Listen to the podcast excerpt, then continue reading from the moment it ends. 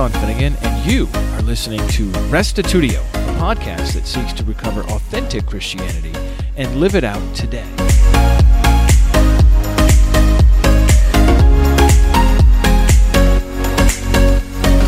If Jesus is not the one God overall, then how should we interpret his death and resurrection?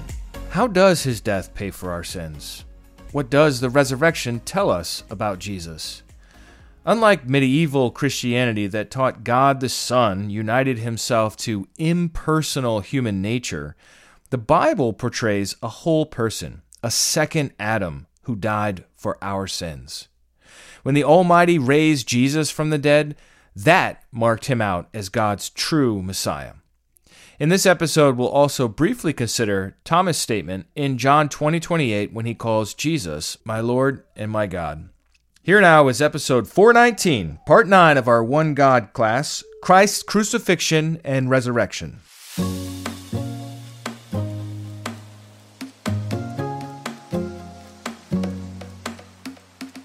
Number 9, Christ's Crucifixion and Resurrection.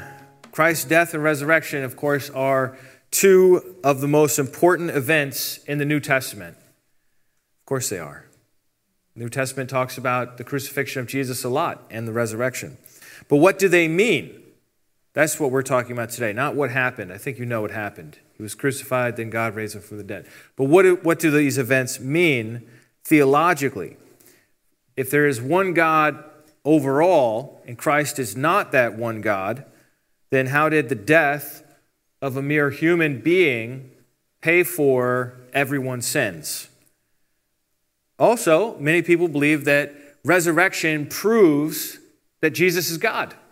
So we want to be able to consider what does the Bible actually say about Jesus' crucifixion and his resurrection. And to begin with, I want to talk about the property of immortality. So I've got two really important scriptures to look at on this. The first one's in 1 Timothy 6, verse 15, which says, He who is the blessed and only sovereign the King of kings and Lord of lords, who alone has immortality, who dwells in unapproachable light, whom no one has ever seen or can see. To him be honor and eternal dominion. Amen. Now, as I started reading that, you might not have been sure is this referring to Christ or is it referring to God? Jesus is also called the King of Kings and the Lord of Lords. That doesn't mean Jesus just is God. It just means that they're both kings with other kings underneath them, right? The ancient king of Persia was called the King of Kings. Uh, it doesn't mean that he is claiming to be God, it just means that he had other kings underneath him. Caesar had kings under him in the Roman Empire. Uh, but once we get to the part here where it says, whom no one has ever seen or can see, then we know we're talking about God because lots of people saw Jesus. So, this is talking about God, and we have this really interesting word here the word immortality. And it's the Greek word athanasion, and it means just like the English word, it means not mortal. And uh, just a few little comments on this. The NIGTC says immortality is intrinsically unique to God.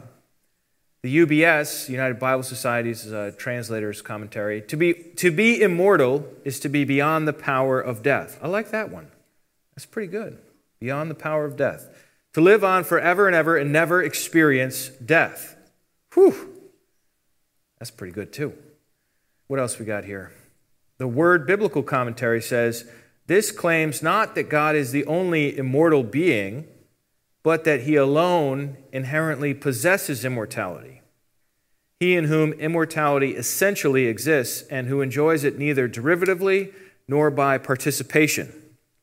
I think the WBC is a little concerned that in other parts of the Bible, it talks about the resurrection and how we will be made incorruptible and how we will be made immortal as well, those who believe in Christ. So they're making a distinction. They're saying, well, God is inherently immortal, and others have a derived immortality, dependent on God sustaining their immortality. Another verse about this is in the same book, 1 Timothy chapter 1 verse 17 where it says to the king of the ages, immortal, invisible, the only God be honor and glory forever and ever. Amen. Now, once again, it looks like the same word, immortal, but it's actually a different word in this case in the Greek. Whereas in 1 Timothy 6:16 it said immortality, in 1 Timothy 1:17 it's actually the word aphthartos, which means not perishable. Very similar. Okay, I'm not criticizing the translation here. I'm just saying it's, it's a slightly different word. And uh, the NIGTC says it means someone who is not subject to destruction. And therefore, in the most absolute sense of the words, imperishable, incorruptible, and immortal. The uh, Greek dictionary says of this word, uh, aphthartos, which is translated immortal, it means pertaining to imperviousness, to corruption, and death, imperishable, incorruptible, immortal. And this brings me to the whole topic or, or property of aseity. This is really important for us to grasp. This is a little quote from William Lane Craig's book, God Over All. He says, God is a self existent being. God is not dependent upon any other being for his existence. Rather, he exists independently of everything else. Were everything else magically to disappear, God would still exist. God has the property or attribute of self existence. This attribute of God is called aseity. The word derives from the Latin a se, which means of itself or from itself. God has no beginning, God has no end, God has no dependence on anyone or anything else for him to exist. Now, we know God is very relational, and that God identifies himself as the God of Abraham, and the God of Isaac, and the God of Jacob. So he's very relational, but he doesn't need relationships in order to exist. And that is this radically independent property called aseity. Now, what about Jesus? Does Jesus have aseity as well? Well, I want to give you four reasons why not. Number one, he was begotten. If you're ase, if you exist independent of the universe and anything else or anyone else, you don't need to be begotten. You just already exist. Eternal beings are not begotten. They're just always there. So, for example, Hebrews 1:5, God says, I will be to him a father. Future tense, I will be to him a father, and he shall be to me a son. Number two, throughout his life on earth, Jesus depended on God. He said, I live because of the Father, John 6 57.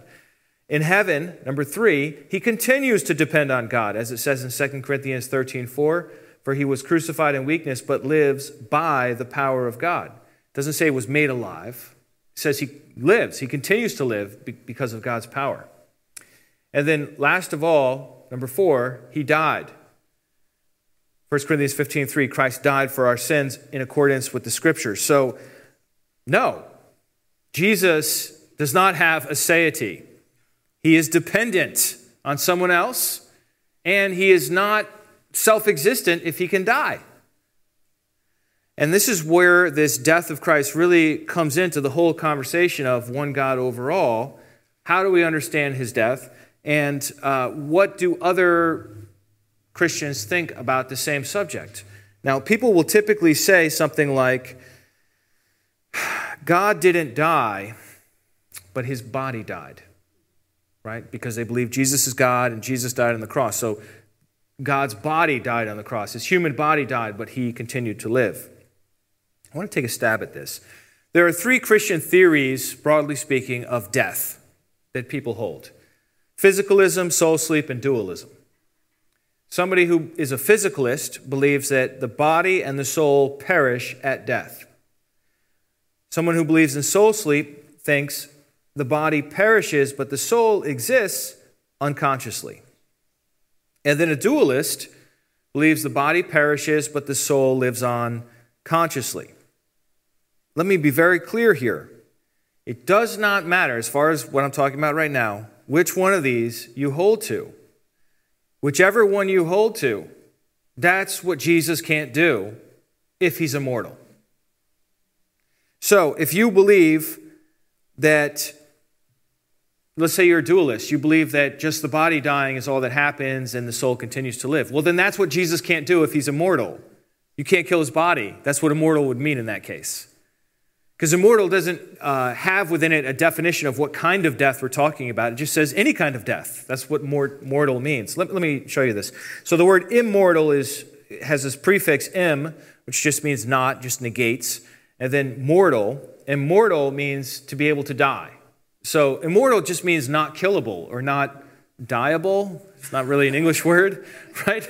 Not able to die. So that's, that's what it means. So if somebody dies, they were not immortal. But we know that God is immortal, that that is one of his properties by his very nature. So it doesn't matter whether you're a physicalist, a soul sleep advocate, or a dualist like Plato, and you think that, you know, that death is no more than the separation of the soul from the body. That's a quote from Plato, not the Bible.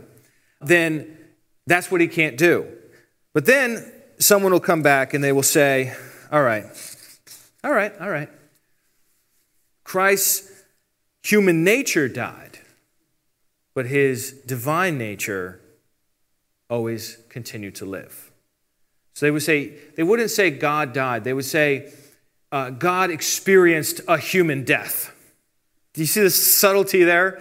And uh, so this actually goes back to an old creed, an old council from the year 451, the Creed of Chalcedon, where they, uh, after about a century, a little less than a century of discussion and argument over how can Jesus be God and human at the same time, they came up with the following definition. And I'm going to read this to you, and uh, I, I realize that this is very difficult to understand.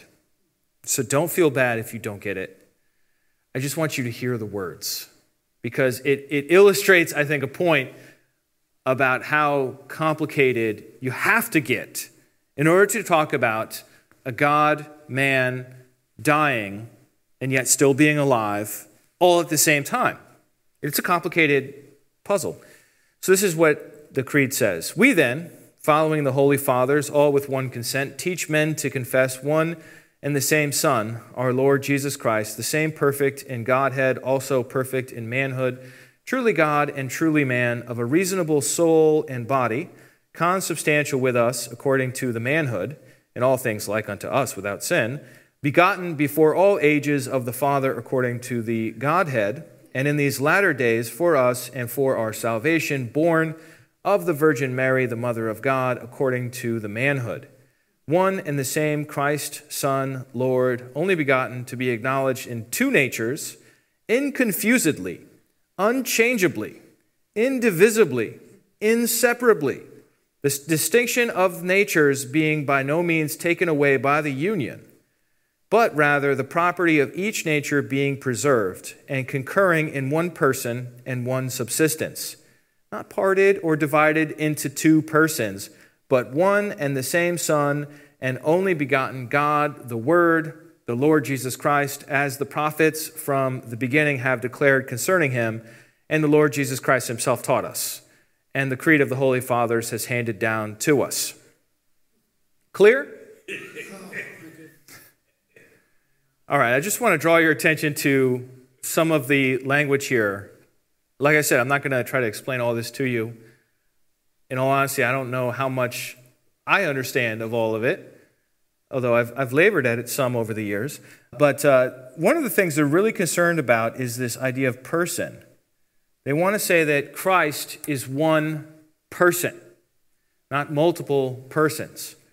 So he says, not divided into two persons, but one and the same Son. Okay? So you have these two natures, the divine nature and the human nature. You could see why somebody would say there might be two persons. Because a human nature you know, if, if, if you have this spirit being that's going to come down and unite with this human body, all human bodies we know of have minds, consciousness, call it a soul, whatever you want to call it, like a personhood. And so if you have a spirit person combining with a human body, you would think there would be a divine person and a human person, but this, is, this creed is, is very adamant, and so has the tradition been since those days, that there are not two persons, there's only one person. This is super significant for the topic of the crucifixion, as we'll see in just a moment. Well, this creed in 451 did not settle the issue for all time, wouldn't you know? About a century later, in the year 553, there was another council, the Council of Constantinople, the Second Council of Constantinople, and this is the fourth article. They say, If anyone shall not acknowledge, as the Holy Fathers teach, that the union of God the Word is made with the flesh, animated by a reasonable and living soul, and that such union is made synthetically and hypostatically, and that therefore there is only one person to wit, our Lord Jesus Christ, one of the Holy Trinity, let him be anathema. Then it goes on, for in the mystery of Christ, the synthetical union not only preserves unconfusedly the natures, some of us are feeling confused. It says you're supposed to be unconfusedly, the natures which are united, but also allows no separation.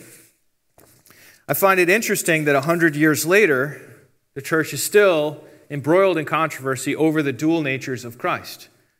Why is it that 553 years after Christ was born, roughly speaking, the church is still not sure how he can be who he is?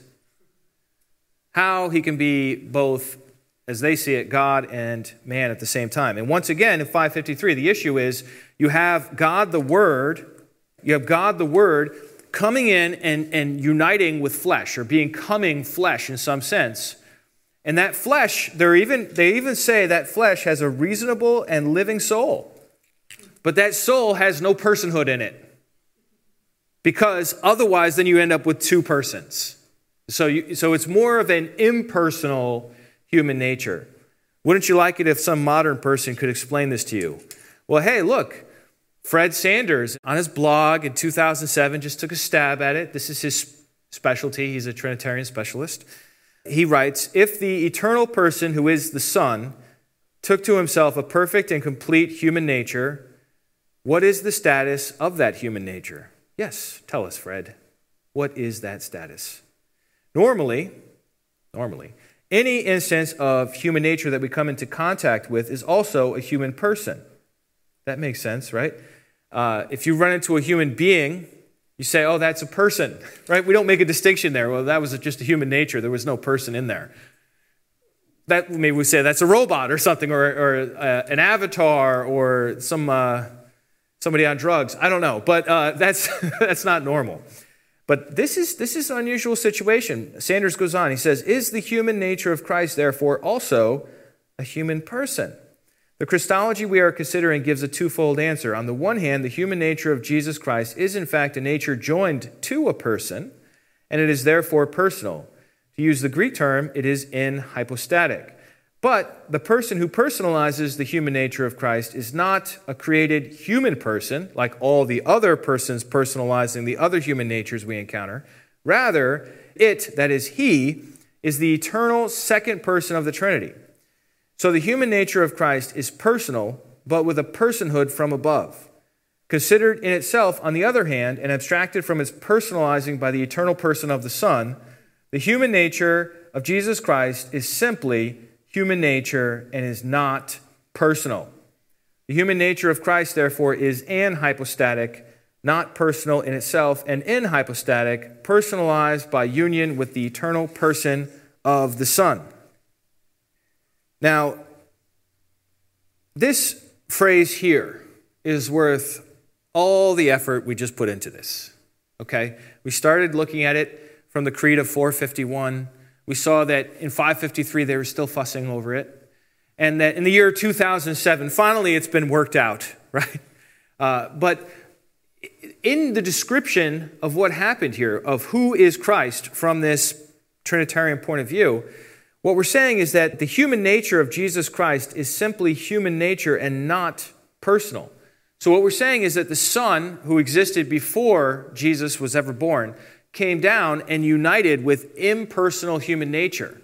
And that is what died on the cross. Obviously, God can't die. Everybody knows that, right? So, what died on the cross? Impersonal human nature. To me, that sounds like a vehicle, a puppet.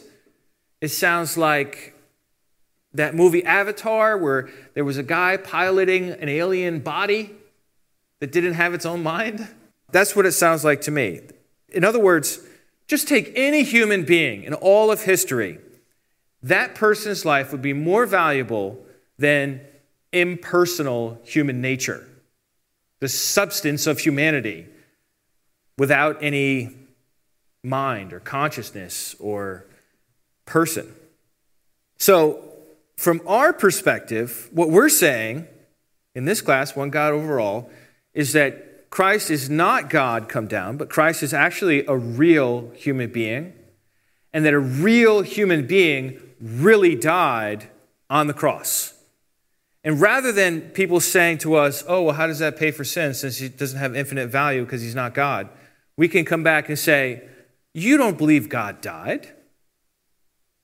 Come on, let's be honest. You think God, I mean, at best, you think God experienced a human death by having his impersonal human nature die. I mean, it's like somebody's robot dies. Big deal. It's not valuable at all. So, what in the world is the value of impersonal human nature? I looked this up on Amazon. I found a nice human skin you can buy. It covers your whole head for $233. Is that, is, that, is that what we're talking about here? You can get a nice silicone mask, realistic Western male face full headwear. There you go. Surely that's not what we're talking about. Who is the Jesus of Scripture? Is it a silicone Jesus piloted by an infinite God who's hiding? Or is it a real man? The kind of person you can eat with, the kind of person who shook and sweat and cried out in agony in the Garden of Gethsemane because he knew he was about to die. That's a real human being. He said, I'm thirsty. And he died on the cross, a real man, not a puppet. But then we ask the question well, why does, why does his death count? Why, why, why does God value it such that it covers everyone's sins? There, there's a very common way of thinking about this today where uh, people will say, well, if Jesus is not God, then he can't die for everyone's sins. Okay? And that line of reasoning is, if you trace it back through history, is only about a thousand years old. You know, Christianity is 2,000 years old, so you ask yourself, well, why did it take Christianity a thousand years to arrive at this understanding that everyone just kind of thinks is intuitive and obvious today? Well, it wasn't intuitive and it wasn't obvious. If it took 10 centuries, right? Stuff that's intuitive and obvious, like people in the first century just are able to understand. So what happened is about, uh, let's see, 1033, uh, a man named Anselm was born. And uh, he wrote a book and kind of worked out this whole theory based on medieval honor status kind of system. So the way it works is if two peasants insult each other, the fine is very low. But if you insult a landowner, you are punished more harshly. And if you insult the king, you're put to death. Now it's interesting because in their world, this is not the way our world works, by the way. Thank God. But, uh, or it's not supposed to work. uh, but let's say that, that, in this case, a peasant did the same crime to all three the peasant to, to another peasant insulted, a peasant to a landowner insulted, and a peasant to the king. Same insult to all three. The, the punishment is different in Anselm's world, world because, from a medieval perspective, it's more there's more value on the king or the landowner than there is on the peasant, so you get punished more harshly just to keep everybody in line, I suppose. I don't know. What about God? Even the smallest sin is an offense against God, and God is infinitely higher than any king on earth. Therefore, every sin against God has an infinite punishment attached to it. And so only someone of infinite value can atone for all those infinite sins. Ergo, God had to become a human being and die on the cross for our sins. This is all St. Anselm. This is Think about it. Where's that in the Bible? Show me the chapter and the verse. Is that how the Bible talks about it? No, it's not. If you, if you read the Bible carefully, and I, I, I, tell you, I have read every single verse on the subject of atonement, on, on how Jesus died for our sins. I've looked at all of them. All of them. It doesn't say this anywhere in there. This is what it says. This is how the Bible talks. Romans 5:18. Therefore, as one trespass led to the condemnation for all men, so one act of righteousness leads to justification and life for all men. That's, what it, that's how it talks about it. One trespass, one act of righteousness. Let's go on. For as by one man's disobedience the many were made sinner, so by the one man's obedience the many will be made righteous. There is no sense of like, well, this one man is more valuable than other. It's just very simple. You have Adam. Adam wasn't a, um, a um, mysteriously valuable because he was divine in some sense. Nobody talks about Adam as having dual natures or a hypostatic union, right? So, but yet he's so powerful he could he could doom the human race. Wow, that's incredible. And yet here's Jesus comes along and Jesus is just like a new Adam, the beginning of a new human race, and he is able to obey and, and therefore he's able to balance the equation, if you want to talk about it in those terms. If you look at the Old Testament, the pattern is not equivalency. Think about the Passover for a moment. In Egypt, you had a family, let's say 10 people, and all they would need to save their lives was a sacrifice of one little lamb. One roasted lamb. That's it and that would cover 10 people? How is one lamb worth 10 people? That's the normal pattern. The normal pattern God uses is to pick something that is not of equal value so that he can also forgive. If God always exacts, exacts complete justice at every time that anybody sins, then he never forgives. So uh, on the Day of Atonement, right, there's a sacrifice of an animal for the sins of the priest. Nobody thinks that animal is equal in value to the priest. And then, how are the sins of the whole nation dealt with? How are they atoned for? How is, how is an entire year's worth of sins taken away? They put it on a goat and send it out to the wilderness. They don't even kill it. they call it the scapegoat.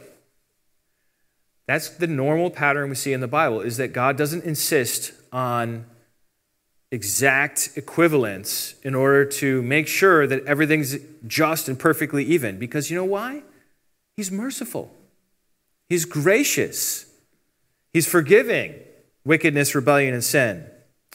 It says in 1 Corinthians 15 21, For as by a man came death, by a man has come also the resurrection of the dead.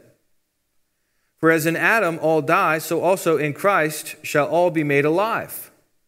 But each in his own order, Christ the firstfruits, then at his coming, those who belong to Christ. So it's clear. You have a man that messed everything up, you have a man that made it all right.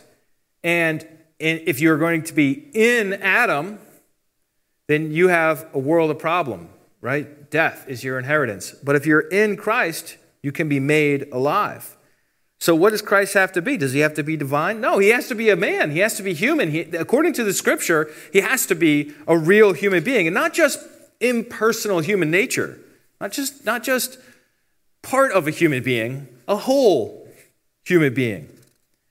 And in the end, you know what makes a sacrifice effective? God accepts it. That's what makes it effective.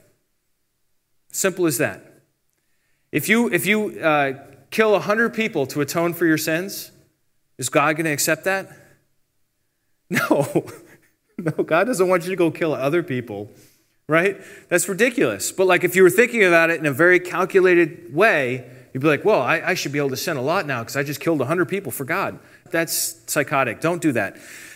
God accepts the sacrifice of Christ on behalf of humanity, and that's what makes it work. Simple as that. So, if you'd like to go deeper into this particular topic on Anselm, this is a nice little picture of Anselm here. You, I recommend this talk that Jerry did Jerry Wierwille, Did Jesus have to be God to pay for our sins? It goes into a lot more detail. And I also wrote a whole paper on it if you'd prefer a written source. I go into lots of depth and cover all those verses in the whole New Testament that talk about it. So I wrote a paper, Why Did Jesus Die? And if you want to find that online, you just type in Why Did Jesus Die? and my last name, Finnegan, and it'll pop up. On to resurrection. How does the New Testament interpret the resurrection of Christ? I don't have much time left to cover resurrection. I knew that was going to happen, but I, I did want to at least cover it briefly in a, in a, in a short manner. Uh, it says in Romans 1 3, concerning his son who was descended from David according to the flesh and was declared to be the Son of God in power, according to the Spirit of holiness, by his resurrection from the dead. So the resurrection declares Jesus Christ to be the Son of God. It declares that he is the Son of God. Now, we've already seen that Son of God is interchangeable with Messiah, Son of God is interchangeable with King. Acts 17, verse 31 Repent because he has fixed a day on which he will judge the world in righteousness by a man. What? You're going to judge the whole world by a mere man? Yeah. Yeah, he is. That's what he said he's going to do. Whom he has appointed. How do we know who the man is? And of this he has given assurance to all by raising him from the dead. So, this is how the Bible talks about resurrection. It's not the only way, but this is the, the main way is that the resurrection marks Jesus out as the ultimate Messiah, judge, one that God is going to send to establish his kingdom. Uh, now, resurrection also has other meanings. It also foreshadows our own resurrection, as it says in Philippians 3:21. It provides our justification according to Romans 4:25, and it exemplifies walking in newness of life as we see in Romans 6:4. But none of these say resurrection proves that Jesus is divine or Jesus is deity or Jesus is God. That's that's actually one of the things that's missing from the New Testament, except for maybe one verse. John 20, 28. Let's take a look at it. Then he said to Thomas, this is Jesus in his resurrected body. Put your finger here and see my hands, and put out your hand and place it in my side. Do not disbelieve, but believe. Thomas answered him, My Lord and my God. Jesus said to him, Have you believed because you have seen me? Blessed are those who have not seen and yet have believed. So, what is going on here? It's pretty clear, right? Thomas sees the resurrected Jesus and he says, My Lord and my God. What's not clear is what does he mean? Me mean, my Lord is not controversial, but what does he mean by my God? And uh, as far as I can tell, there are six theories, six ways of thinking about the phrase, my God, when Thomas says it to Jesus. So uh, I'm just going to mention these to you, and I'll tell you which one I, I think is the best. And we will take it from there. So Thomas is recognizing, let's see, number one, that Jesus is a God, lowercase g, by virtue of his superhuman status. If you think about the scene a little bit, Thomas and the disciples are, are sitting around in a room, and Jesus suddenly appears in the midst of the room. Normal human beings can't do that. Jesus is alive after he was dead. Normal human beings can't do that. Jesus lives in heaven. Normal human beings can't do that. So Jesus is in his resurrected body, in his superhuman status. And uh, so, as Paul calls Satan the God of this age, Thomas could be calling Jesus here the God of the age to come, lowercase g God, but understanding that there's still only one who is ultimately God, and that would be the Father. And this is, we've kind of seen with angels too, being called Elohim or gods in the Old Testament. The understanding is that they're superhumans. They're, they're of a higher level of life than regular people are, but they're not in competition with Yahweh, the one true God, capital G. So that's, that's one option. Number two uh, is that Thomas, maybe he was trying to say that Jesus just is the Father. Uh, and this, this, I think, is unlikely because in John 5:30, Jesus had said, "I seek not my own will, but the will of him who sent me." That makes me think there are two wills. the will of the Father, and then the will of the Son. And if Jesus just is the Father, he's contradicting himself. I can't say, I seek not my own will, but my own will. Right? That's a contradiction. Uh, and we have that language pretty typically in here. Uh, number three, Jesus is the same God as the Father, but not the same person.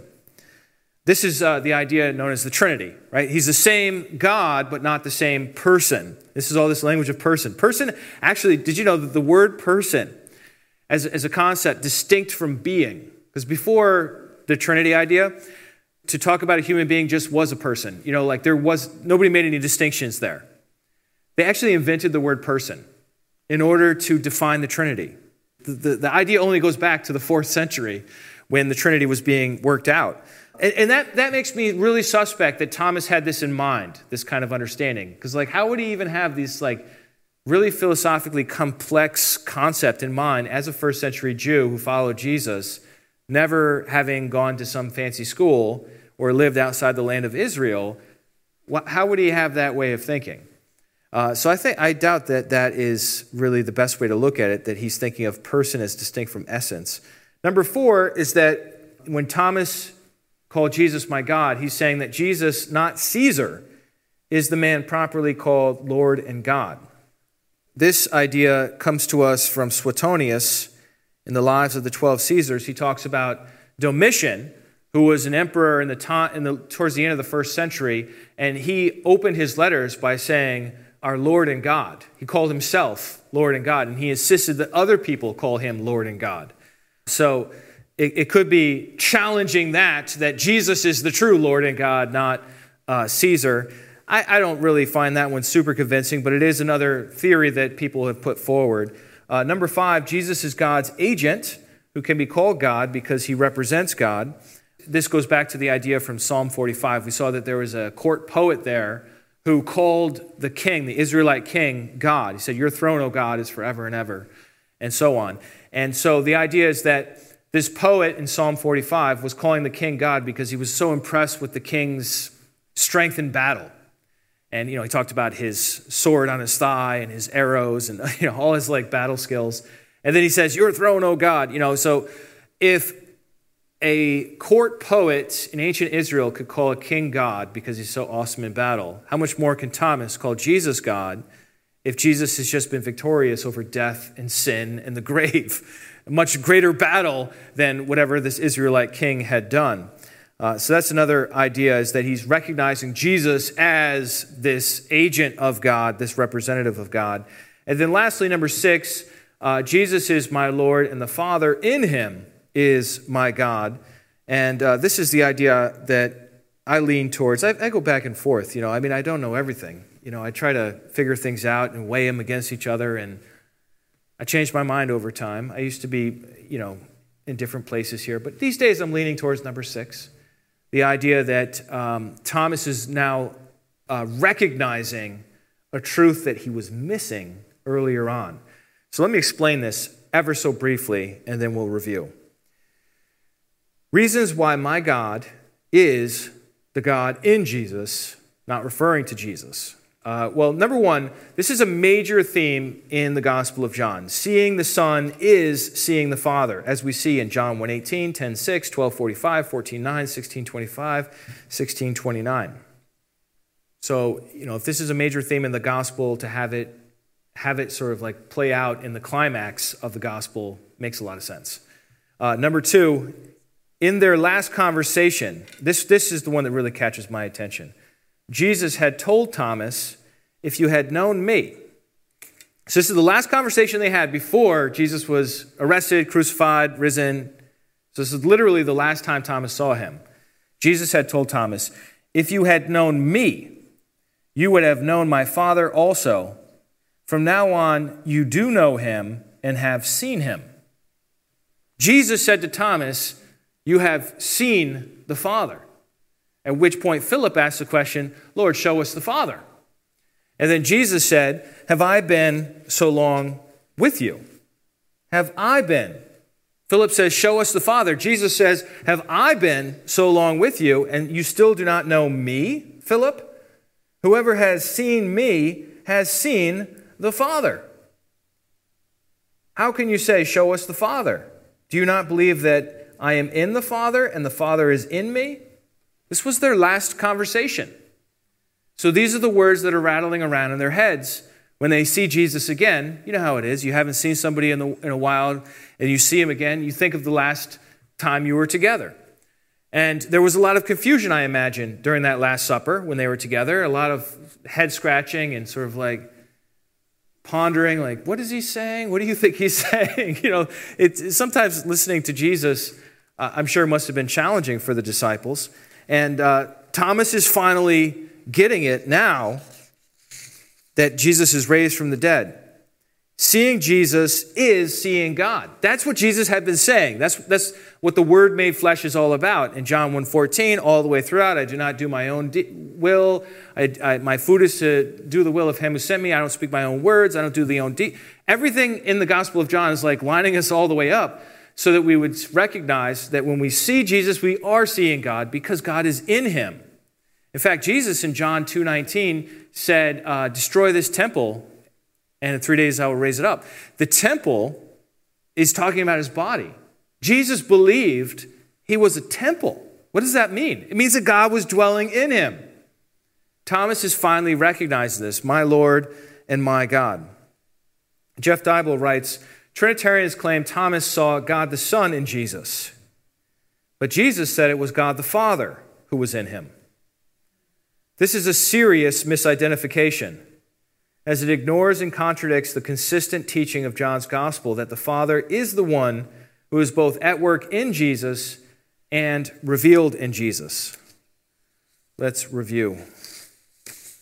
God, number one, God has the properties of aseity, immortality, and imperishability. Two, Jesus depended on God during his time on earth and still depends on him even now in heaven. Three, Jesus died. Thus, he is not immortal. Claiming that only impersonal human nature died cheapens our Lord's sacrifice. Five, what makes Christ's death for our sins effective is that God accepts it, not any intrinsic value calculus. Six, Christ's resurrection proves he is God's Messiah, not God himself. And seven, when Thomas said, My Lord and my God, he probably referred to the Father who dwelt within Jesus. Next time, we're going to continue looking at Jesus. We looked at the crucifixion and resurrection just now. We need to look at his ascension and his heavenly role at God's right hand as a priest. As we continue through our class, one God over all. Well, that brings this episode to a close. What'd you think? Come on over to restitutio.org and find episode 419 Christ's crucifixion and resurrection and leave your questions and feedback there. As we enter into the holiday season here, just wanted to remind you that you can give to Restitutio if you uh, have been blessed by this ministry. Uh, you can do that at restitutio.org. Uh, we are a 501c3 registered nonprofit.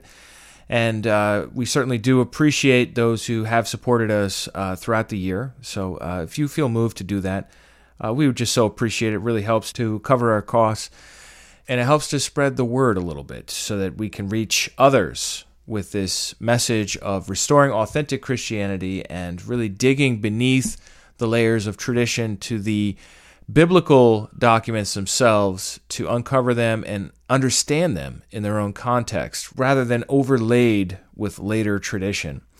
So you can do that at our website, as I mentioned, restitutio is like the word restitution with no n dot org. Well, friends, we'll catch you next week. And remember, the truth has nothing to fear.